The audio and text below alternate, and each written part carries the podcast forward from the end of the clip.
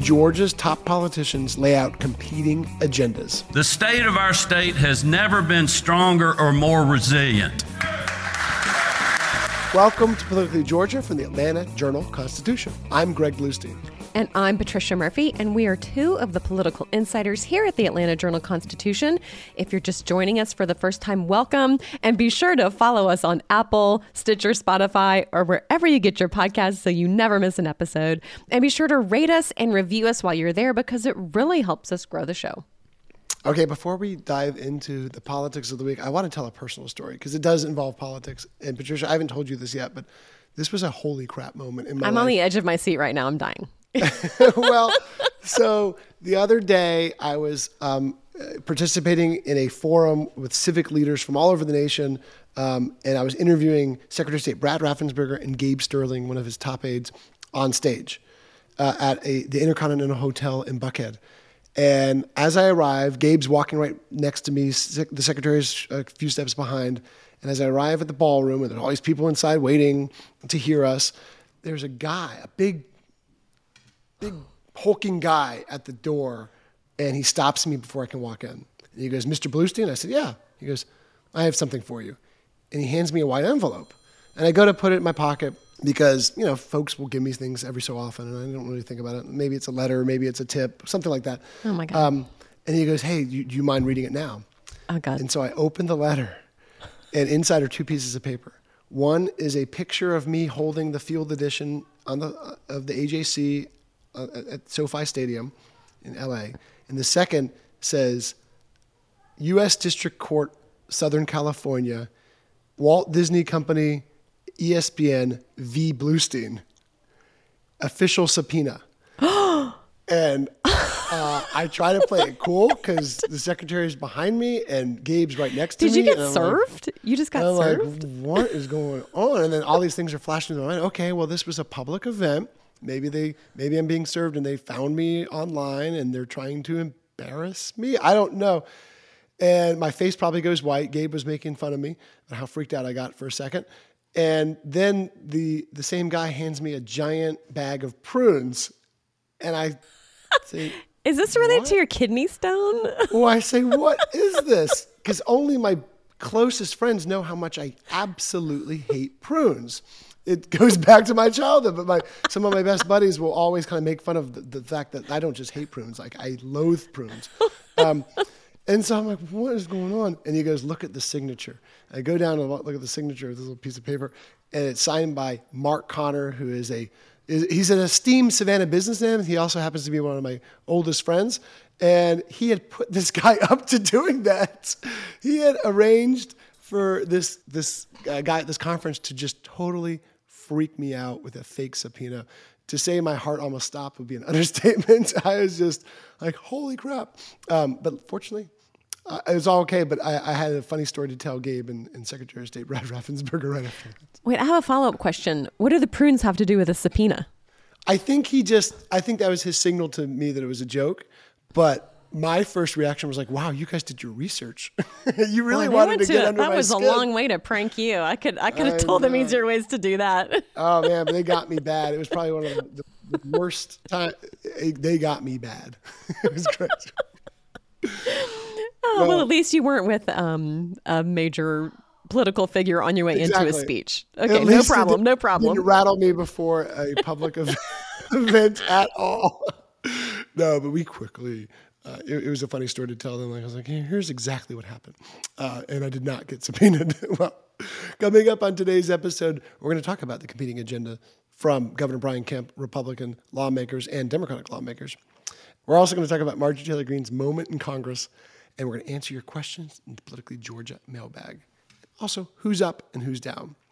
This is Politically Georgia from the Atlanta Journal Constitution. In Atlanta, one voice has stood out for over four decades. An AJC original, The Monica Pearson Show, Let's talk about how you got to ESPN. revealing interviews, You are known as America's doctor, but I want to know who you were before that. When you have a different name, you have different color skin, it can be tough. with Atlanta's most famous faces as you've never seen them before. I'm telling my story. This is the American dream. The Monica Pearson Show streaming now on AJC.com. Donald Trump has been indicted in Atlanta. We have so many court dockets to follow, but we haven't really seen anything yet. The Atlanta Journal Constitution has covered every moment of this historic case. I've been writing about this investigation for two and a half years. Our team is led by reporters Bill Rankin and Tamar Hallerman. Follow our coverage on AJC.com and listen to new in depth episodes of the award winning podcast, Breakdown The Trump Indictment, only from the Atlanta Journal Constitution. Patricia, we had a little breaking news to announce. Um, just on Thursday afternoon, the governor signed an executive order that allows him to call up as many as a thousand Georgia National Guard troops. Um, he invokes the unrest and the violence over the the public safety complex that will be built in DeKalb County um, for the city of Atlanta's uh, law enforcement authorities. But we're also told that this is a precautionary measure in case protests erupt over the brutal uh, killing in Memphis of a motorist who was killed earlier this month. Um, the video of that arrest is supposed to come out on Friday, and law enforcement authorities are taking precautions. Okay. Well, yes, I would say um, putting a thousand National Guard troops on standby is some precaution. I mean, that is serious business. It's almost DEFCON 1 at this point when you think about protesters and the National Guard and the police who have been in the middle of those two forces for really a long time now. It feels like the governor and the mayor as well are both going off of lessons learned from um, just that horrible time in Atlanta following um, the uh, death of George Floyd and then the standoff in South Atlanta and the terrible murder of the nine year old girl um, at, at the heat of that standoff when people simply were not able to get through the streets of Atlanta um, because there were sort of armed militia guarding the Wendy's where Rayshard Brooks had been killed just just a few days later. So this has so many echoes of that. I think there you can you can certainly understand the concern, but I mean, this is a, a significant, significant step for the governor to take when we don't have any inclination that there will be any major unrest happening here in Atlanta as a result of those um, five policemen being arrested in Memphis. But I, you know, I think they're in better safe than sorry mode at this point. Yeah, again, we are, we're being told it's precautionary. Exactly that, Patricia. Better safe than sorry. Um, so we'll continue to closely monitor that. But that dovetails to our next topic, which is Governor Kemp's State of the State speech, which he focused the brunt of it on new plans to crack down on violent crime in Georgia. We have made great strides in curbing crime, but now this fight is entering a new phase, and law enforcement needs your help to continue to achieve success. In communities across our state, gangs are actively recruiting children as young as elementary school students into a life of crime. They are targeting the most innocent among us pulling them down a dark path that often leads to a prison cell or a cemetery. That is why, along with the Attorney General, I'm proposing legislation to increase penalties for those trying to recruit our children into a gang. Let me be clear you come after our children, we will be coming after you. You know, Patricia, he invoked the violent protest this weekend over the proposed public safety center as he talked about what he says is a new phase of law and order measures that really continues to reshape the state's approach to criminal justice policy. Governor Nathan Deal, over eight years, took a very different approach, focusing more on uh, diverting more low level offenders, nonviolent criminals, away from costly prison beds towards treatment centers and other uh, programs Governor Kemp is leaving those plans intact. So he's not dis- disentangling them at all. He's not, he's not doing away with them. But instead, he has taken a much different approach on cracking down on violent crime. And really, this, this reflects the national Republican agenda because all over the nation, we're hearing Republicans demand more law and order measures, demand more um, uh, stricter penalties on violent crimes, and move away from that sort of movement that really dominated uh, about a decade ago. Yes. Now, you know, for the governor to be calling up the National Guard troops and then also have this um, very forward leaning posture on police and public safety, um, not just from the governor, but also from uh, Senate Republicans. I was at a press conference on Thursday from Senate Republicans, and they talked quite a bit about crime, about increasing penalties for uh, gang members who recruit younger members. That was probably the biggest applause line in Governor Kemp's State of the State address as well. Um, Senate Republicans are also talking about um, really forcing local prosecutors to um, prosecute specific crimes, uh, look at uh, bond requirements, look at who they're bringing into court, who they're keeping in jail. It really does feel like we're at this, not a tipping point, but definitely an inflection point where more is going to be done by Republicans in Georgia um, in the public safety space. And to your point, some of that is necessarily going to back up and sort of revert those criminal justice reforms that Nathan Deal made. We're starting to hear about mandatory minimums. That is a phrase that really was not used in Georgia for mm-hmm. the last many years because that is really seen as a piece of um, not prosecutorial or judicial discretion. Um, n- having a one size fits all approach and really having sentences that don't fit justice. But this is where we are. I think Democrats also understand after the last election that even being even being accused of talking about defunding the police or reducing police resources was the wrong place for them to be in the minds of the public. The public is very worried about public safety as well. Um, I don't hear as much about sort of these um, armed standoffs from the public and voters, but we definitely do hear about street crimes, about murders, and not just in Atlanta. Albany Savannah, Macon is having a, a, significant murder spike down there as well. I mean, it's a spike, it's been high for the last two years and not abating. So it's a very real issue, but you know, you really start to have your a pit in your stomach when it starts to feel like it's getting politicized and it starts to feel like um, you're in a space where there's this tension between criminal justice and police safety rhetoric or not police safety public safety rhetoric when, when there really doesn't need to be any i think we're going to have to really hope and insist on really thoughtful legislation in this space because it really could go too far into people's minds. And so we'll we'll watch that very carefully. It'll be a big piece of our reporting.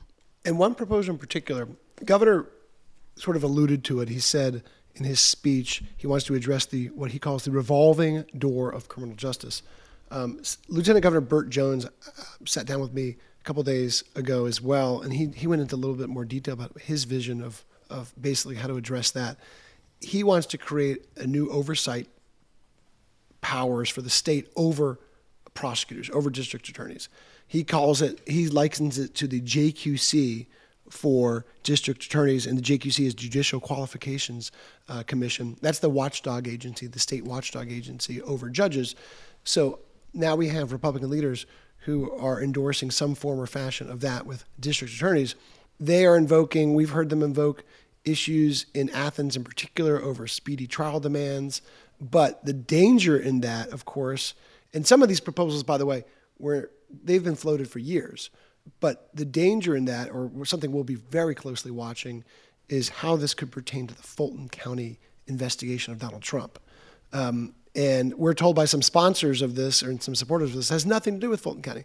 But you know, the devil is in the details. We'll see um, how this bill is authored to see if it, it could um, potentially sanction or, or, or provide uh, new rules and regulations for prosecutors like Fani Willis, who you know go out and, and, and try to take on giant cases um, involving a former president. So it's very tricky territory to navigate right now. We haven't seen the text of the proposal this year, but I've seen previous proposals. So we'll see how this shakes out. Yeah, what's really so fascinating about Fani Willis and the way she's approaching her job right now, in the last year, um, even two years, she has been quite close with Capitol Republicans in Georgia. She has worked with State Senator John Albers, who's a Republican from North Fulton, on a number of public safety issues. She is working on new legislation with Albers uh, to crack down on gang violence. Even Fani Willis calls members of some gangs here in Atlanta her frequent flyers. They are in and out of the justice system.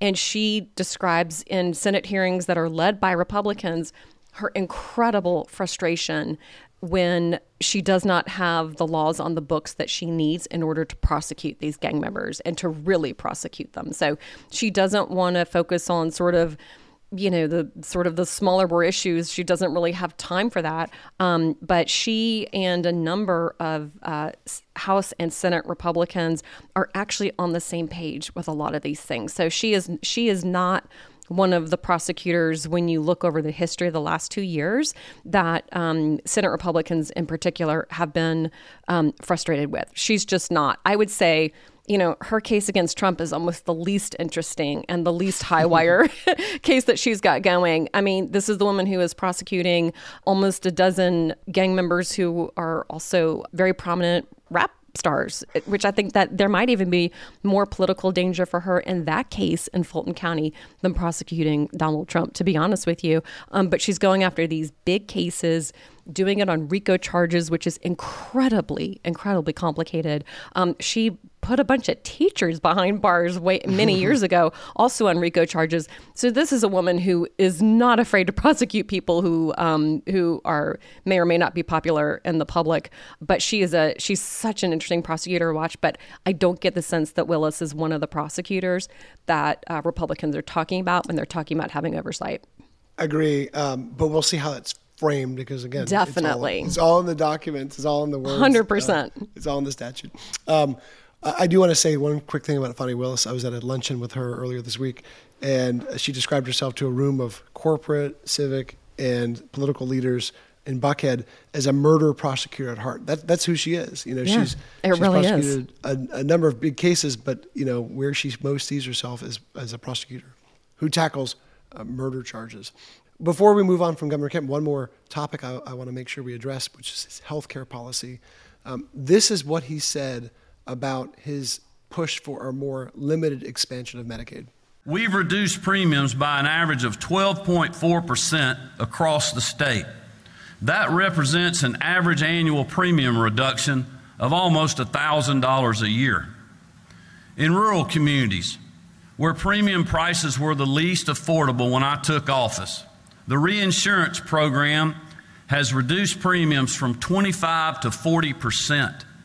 In addition to these innovations, and with your help, we expanded Medicaid coverage to a full year after a mother gives birth. To support new mothers even more, my team is proposing legislation that will allow pregnant women who qualify to receive TANF benefits.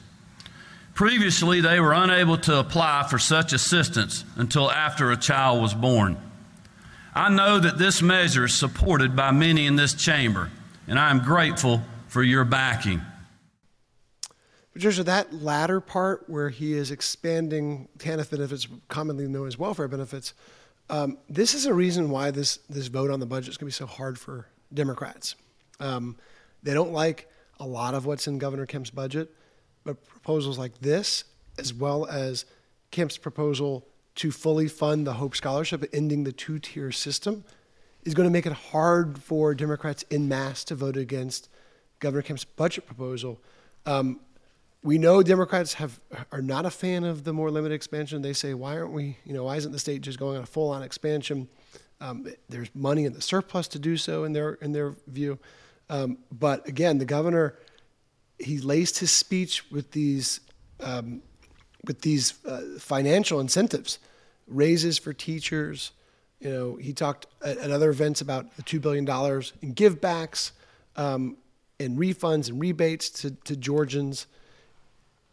He's made it very difficult for Democrats. There's, there'll still be a, a big block of Democrats who vote against it, but you know, even the Democratic reaction to the speech was more about what was not in it than what was in it. So, yes, it'll be hard for Democrats to vote against some of these pieces. The reality just the cold reality for Democrats in the state house and the state senate. They don't have the votes to stop anything over there, except perhaps a constitutional amendment, which requires um, two thirds. So they don't have the votes to stop what Governor Brian Kemp wants to do because he is most likely going to have the unanimous support of Republicans in both chambers. But they do have their act, their message. So they do have an ability to contrast themselves against the Republicans, against Kemp, so that when someday Governor Kemp is not the governor anymore, the Democrats don't want to let the Republicans push this entire agenda forward without saying, yes, and here are all of the people you're not taking care of when you do this. Yes, it's great that you are expanding these benefits to uh, pregnant women once they know they're pregnant. Who knows if when they're going to know they're pregnant? Um, it would be nice if people were healthy before they were pregnant so that they have a healthy pregnancy. And then they will have Medicaid until a year after they give birth, but not necessarily afterwards. So there are long swaths of women's lives when Democrats are saying, hey, you're not going to have Medicaid in those instances if, if Republicans don't expand Medicaid. So there are number of sort of um, targeted, uh, what Kemp calls innovative initiatives on healthcare, rural reinsurance, the TANF for expectant mothers, the targeted Medicaid expansion, will, which will, um, you know, importantly expand Medicaid to between 50 and 90,000 Georgians. Um, that's of about 600,000 uninsured Georgians right now. And Democrats say that's just not enough. And, and even when Kemp talks about a $2,000 pay raise, Democrats say, okay, again, that's not enough. And so they will support him when they can. They'll vote against it if they think it's good for them, but they are not going to let Republicans push their agenda through without hammering them for portions of it at the same time because Democrats at this point are playing the long game. Like they are making incremental gains in the House, incremental gains in the Senate, and they believe very much eventually if they keep at it after every state of the state, after every crossover day, after every sine die. We're going to hammer you on this stuff. If we if we feel like you're not doing the right things, they think eventually they're they're going to get the majority in the state. Yeah, although that would be a lot harder with the new political maps that were drawn to yeah. ensure Republican power over the next decade. Uh, and again, Republicans drew them. Uh, I think I, I would say probably rather shrewdly um, to protect gains in the long run, even if it meant short term losses in the suburbs. So we'll see how that plays out in about seven years. Uh, but let's get to the Democratic response um, to Governor Kemp's agenda because we heard on the crime front, let's start with that first. We heard from State Representative Sam Park who said, yeah, there's broad bipartisan support for legislation that targets human trafficking and other crimes. It's, again, really hard for Democrats to vote against those types of policies, even if they don't believe, or at least some of them don't believe that it fits into the overall approach the state should take. But what Sam Park said was Democrats and the state at large should be very cautious not to overcriminalize our communities. Um, the Democratic Party supports and fosters and will do everything to ensure bipartisan support for law enforcement, but we also must ensure police accountability. Sam Park said, uh, and it really reflects what we're hearing from a lot of Democrats, which is you know support back the blue, you know support law enforcement, but also know that sometimes law enforcement's narrative is not the right is not correct, um, and uh, to also scrutinize law enforcement and bolster training, community policing, uh, a lot of those projects. Beyond that, we also heard in general, and we've heard this plenty of times before, Democrats saying, look, uh, Republican policies also bear some of the responsibility for this crime. When you pass permissive gun laws, in Senator Elena Parent's view, she said common sense measures to reduce the violence that the flood of guns in our streets creates needs to be accounted for. Um, this is her quote Let's be honest about what's really going on. Georgians can now carry a gun without a permit because of a bill the Republican majority passed. We need policies and laws that require common sense use of these weapons. So there is a, a sharp clash over exactly what to do over criminal justice and who's to blame. Yes, and what's so amazing is that at the at the beginning of this session here, we're seeing really significant policy clashes on health care, on criminal justice, on um, potential policing reforms or expansions. And we haven't even gotten to the really contentious stuff yet. We have not heard anything about new abortion restrictions yet. We haven't heard anything um, in Georgia, but we have in other states about um, new changes to the law related to transgender students or transgender minors.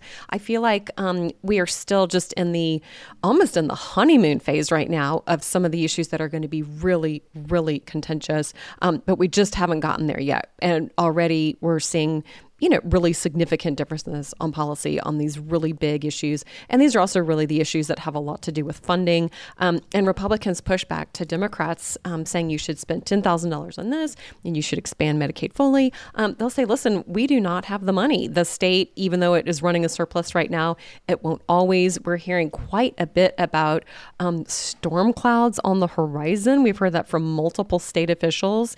And so um, Republicans are also saying, um, despite the fact that there is this huge, huge surplus right now, more than $6 billion, they want to be seen as the party um, of uh, restraint and caution, fiscal responsibility, and um, also putting them in a position to continue to take credit for the state's um, really strong economy that we're looking at right now.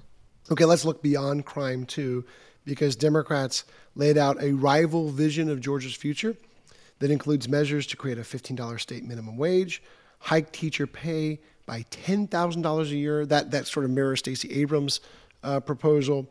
Governor Kemp says $2,000 a year is enough in the budget. Uh, expand civil rights protections, repeal anti abortion laws, and reinstate firearms restrictions. Uh, that's just the tip of the iceberg. There's a lot of other uh, policies. Uh, of course, most notably, maybe full on Medicaid expansion, which is what Democrats have been pushing for for about the last decade. Um, but Patricia, you know, it's it's an understatement to see these competing competing visions clash. I mean, they're they're a very stark contrast.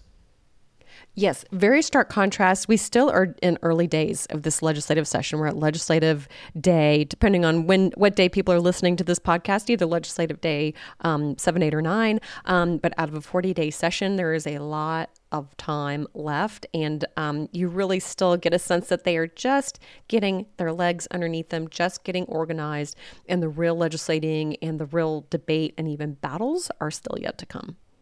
That is a perfect place to take a break. This is Politically Georgia from the Atlanta Journal Constitution. Hip hop is a product of black people.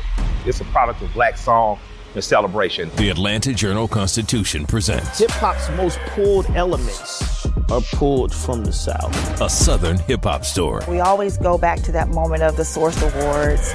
Everybody wants your rhythm, but they don't want your blues. The biggest names in hip hop. Atlanta is still the mecca for hip hop. 50 years. No one can deny one film. The power of the South now. The South got something to say.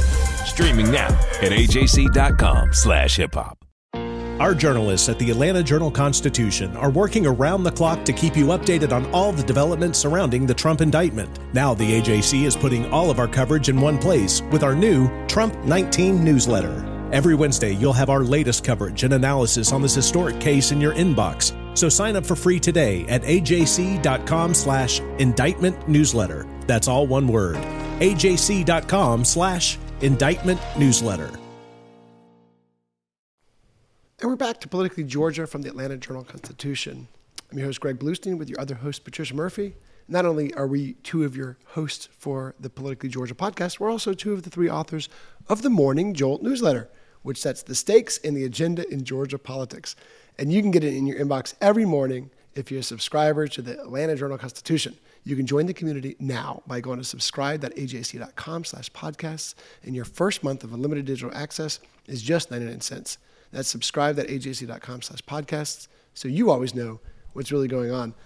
Patricia, the funny thing about that promo is I was at a great dinner at Warhorse the other night with some avid listeners, and one of them just repeated back the, the first couple lines to me. So I guess I guess the the AJC's um, uh, podcast producers, Shaney B and Jay Black, would be very proud to know that that, promo is really infecting the minds of so many of our listeners. Well, I sure hope that they took their opportunity to get a uh, full month of digital access for just 99 cents. Do you think that they did that?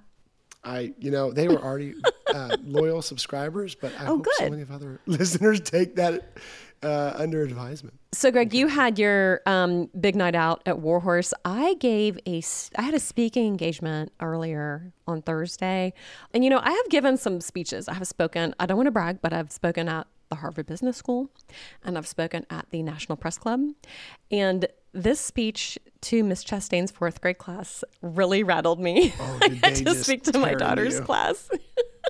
Did they just tear you I up? I mean, first of all, it was 30, I had a 30 minute window, which is a very long time for a speaking engagement, especially if you're talking about fourth graders.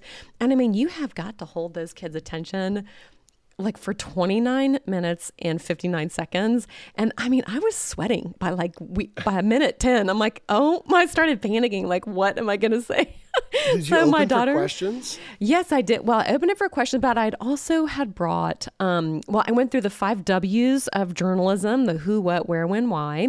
I told them about what you and I do, and I was trying to regale them with all of our stories of how super cool our jobs are. And then people were like, um. Oh, Harper came up to me like to rescue me. She's like, "You should pass out the newspapers," because I brought in copies of the AJC and passed it out. And um, then that really got the conversation going. They were absolutely mesmerized by the coupons. Of course. love the coupons. Love the sports page. So I have to give a shout out to our Braves coverage, Justin Toscano. Um, there was a big piece on. Um, Dansby Swanson leaving. There's a little boy in the class whose last name is Swanson, so he thought it was super cool that the Braves were going to miss him so much. And uh, then I then I do feel like I rescued victory from the jaws of defeat. But um, I mean, I had to really dig deep. My what I decided to do was ask them what questions they had for the governor and the president. And a lot like our AJC polls, they had a lot of questions about why things are so expensive and why groceries are so expensive and why cars hitting the fourth Yep, graders. why cars cost so much more than they used to. So um, I would like to report that that polling, although we typically poll only voting voting age Georgians, the below voting age Georgians are also um, are are playing to type as well. So that was my love that was my takeaway. But um, boy, just keep those coupons coming. That's all I can say for the print edition. and it gives you a new appreciation for Miss Chastain's job, right? Oh my word. God. I mean, I left there. I'm like, God bless those teachers. And I mean, I think of it every day. I- I know it's amazing, but it is so hard to keep 22 fourth graders looking at you and paying attention and not just melt under the pressure. so my hat is off to all of the teachers out there. That is some hard job. And I was only there for 30 minutes. Amen. And I always tell this story, but fourth grade was also the reason why I was inspired to go into journalism. You might have inspired someone because when I was in fourth grade at what was then called the Greenfield Hebrew Academy, the AJC Braves beat reporter IJ Rosenberg came to speak to our class. And I don't remember what he said. I don't remember what, he, what lessons he imparted. But all I remember is going home that day and telling my mom, I want to be a journalist. Oh my God. And when she got over her shock and dismay,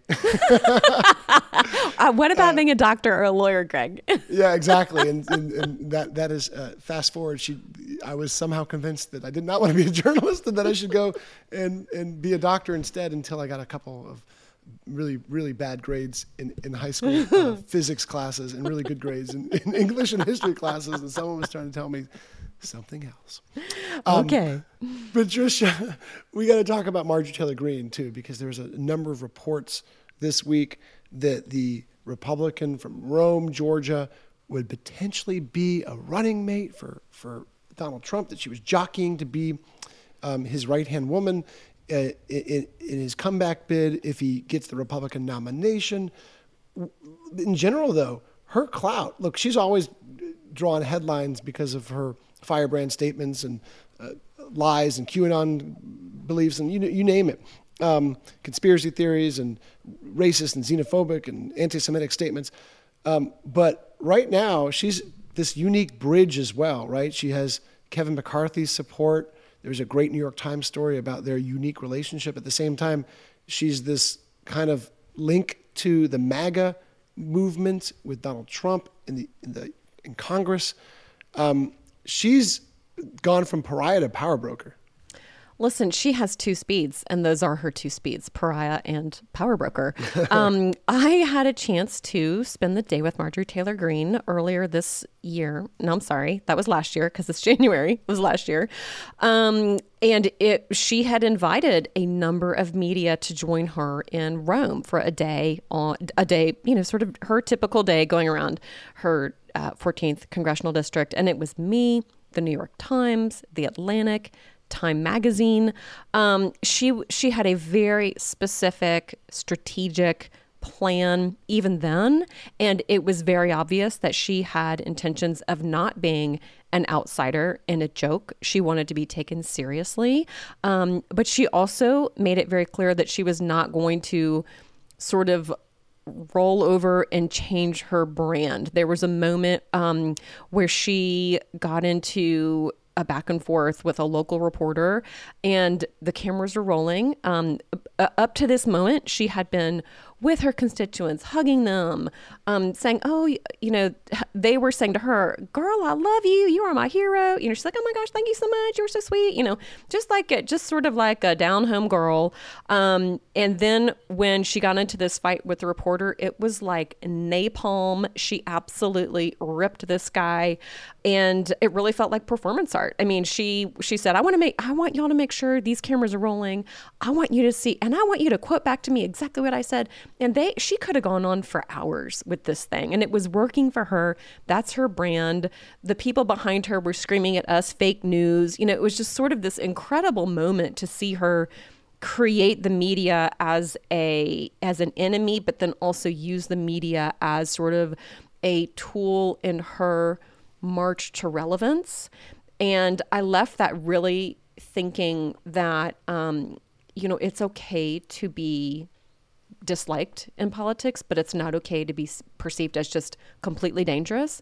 And she was really working hard to back herself away from her previous brand and move over to um, to relevance. And so, reaching out to McCarthy, and she started that months ago. Mm-hmm. Reaching out to McCarthy, she knew he wanted to be speaker. He knew he wanted to be speaker she made it known to him that she was on his side. And for him to be able to have like the most freedomy member of the Freedom Caucus backing his speaker bid was hugely important, and he knew that. And she was basically his ride or die. I mean, like in the darkest yeah. hours at 2 a.m. during those four days of hell for Kevin McCarthy, she was there with him. And those are the moments that are that forge political relationships in rock. And it that is not going to change. And so she she has a ticket in this McCarthy majority. Um, and she also has a ticket in the Donald Trump um, sideshow, which is what it is right now. Um, she's his ride or die too. She was out there introducing Donald Trump on the stump while he was getting impeached and while he the January 6th committee was revealing all of these really disturbing details about his behavior and conduct she was his ride or die also so she has really befriended and um, partnered with these the two most powerful men in the Republican world right now. And um, she's been very strategic about it, and it's really starting to bear fruit. And I think it will continue to. Yeah, who'd have thought um, a couple years ago that Marjorie Taylor Greene would be one of the power centers in Congress? Okay, let's get to one of our favorite segments, the listener mailbag. And you can now call the Politically Georgia podcast hotline anytime, leave a question and we'll play it back and answer your question right here on the podcast. The number is 770 810 5297. Producer Shani B is standing by.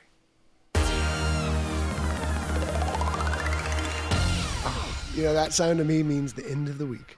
that is an introduction to Shani B and to a weekend. Hey, guys. Exactly. Hey, Shani B. You know, I was thinking over the past several weeks, you know, we have had a great run of callers to the Politically Georgia podcast hotline who have followed the rules.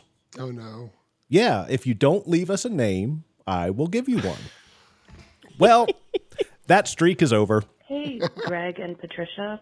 Um, I do have a name, but I would rather be assigned one just because I'm curious. So, Greg, Patricia, Politically Georgia listeners, let's say hello to Roberta Marley. My question is what's on the table for marijuana with the current legislation? Are we looking at anything happening anytime soon? Just curious. Well, Roberta, that's a great question. Our AJC colleague Mark Niesse has been all over these developments. But first, before we even get into this, the AJC poll actually surveyed Georgia voters on this very issue. And this was interesting. It found that about 53% of Georgians surveyed said marijuana should be legal for adults, which is a high point from previous AJC polls. Uh, in contrast, just a few years ago, back in 2017, only 46% of poll respondents said marijuana should be legalized for any purpose. Um, look, state law has, has allowed people with certain chronic and other conditions to use medical marijuana since 2015. Um, but it's still, this program's been in limbo because of legal battles and regulatory hurdles. But medical marijuana sales in Georgia have moved a step closer toward becoming reality with the approval this week of rules for testing, inspections, and distribution. So it's still, it's still not, we still got a little ways to go, but this program is slowly plodding forward. Okay, time for our final segment of the show.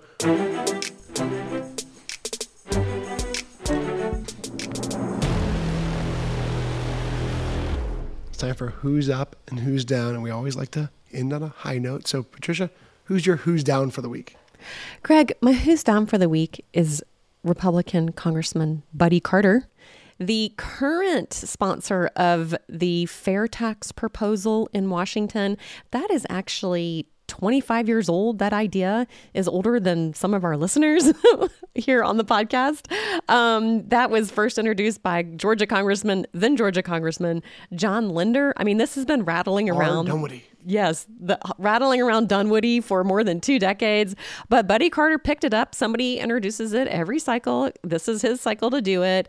Um, he has gotten absolutely ripped for this proposal by Democrats, as you would expect. Joe Biden really just basically mocked the idea on Thursday in a major speech, but also by Republicans. The Wall Street Journal editorial board wrote an entire editorial on this and called it the GOP's fair tax masochism and said if they do one thing this year, it better be killing this bill in committee before it even gets to a floor vote. So it's not even Buddy Carter's idea. He has a lot of other really interesting ideas, um, but he's really taken it on the chin from other Republicans for this particular concept that was not his idea in the first place, but he's agreed to carry the water, and that water is relatively heavy this year. this is quite the burden. Yeah. My who's down are the hardliners from either party. One of the more interesting questions in the AJC poll was this one. In general, is it more important for elected officials to compromise to find solutions or stand on principle, even if it means gridlock? Well, the answers would might might surprise you. 54% of Georgia voters said they'd rather see their officials, elected officials, compromise. Only 35% said stand on principle, and 11% said eh, they don't know or they don't care. So a solid majority of folks want to see their lawmakers find consensus, find compromise, rather than standing solely on principle leading to gridlock. Okay, Patricia, who is your who's up for the week? Greg, my who's up for the week, there's no question in my mind. It is the new crop of interns in the state capitol on the oh, House yeah. side and the Senate side. Um, I have been stopped by multiple interns who listen to this podcast, and they, um, these are the go getters in the world. They listen to it on their way to work. Some of them are driving from Athens every day, from Kennesaw. This is sort of their winter job or their winter intern- internship experience, but they don't live very close to the capital. Traffic is a nightmare. Um, they're getting there every day, and boy, are they a bunch of fresh faces down there. They're so enthusiastic, um, and they listen to this podcast. There are interns in Senator Robertson's office, Senator Walker's office, and a bunch of others who are loyal listeners. So you guys are my winners this week. We absolutely love to hear from you guys too. When we see you in the hallways of the Capitol, don't hesitate to come and say hi as well. We love it. Um, okay, my who's up? It's going to be I don't know how to put it. The marijuana crowd. it sounds like it like a 1920s uh, TV ad or something like that. sorry, it sounds like a 1920s radio ad. The marijuana crowd. But um, look, we already talked about the poll that showed that 53% of Georgians surveyed said marijuana should be legal for adults. There was another part of that poll too, asked whether or not um, Georgia voters approved of President Biden's decision to pardon individuals convicted on federal charges of marijuana possession? An overwhelming majority, we're talking uh, more than 80%, said they approve of Biden's decision. So uh, there's been a clear sea change over this issue in Georgia. We're also seeing it reflects the national mood. We'll see if or when state lawmakers and federal politicians catch up to that. Well, thanks so much for listening to the Politically Georgia podcast. You can count on new episodes to come out every Wednesday, every Friday, or whenever news breaks. We'll see you next time on Politically Georgia from the AJC.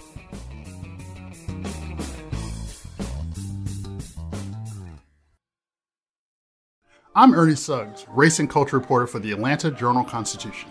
And I'm Nedra Rhone, lifestyle columnist. Atlanta has been known as the Black Mecca for so many years, but that means something different to everybody. It means everything to me.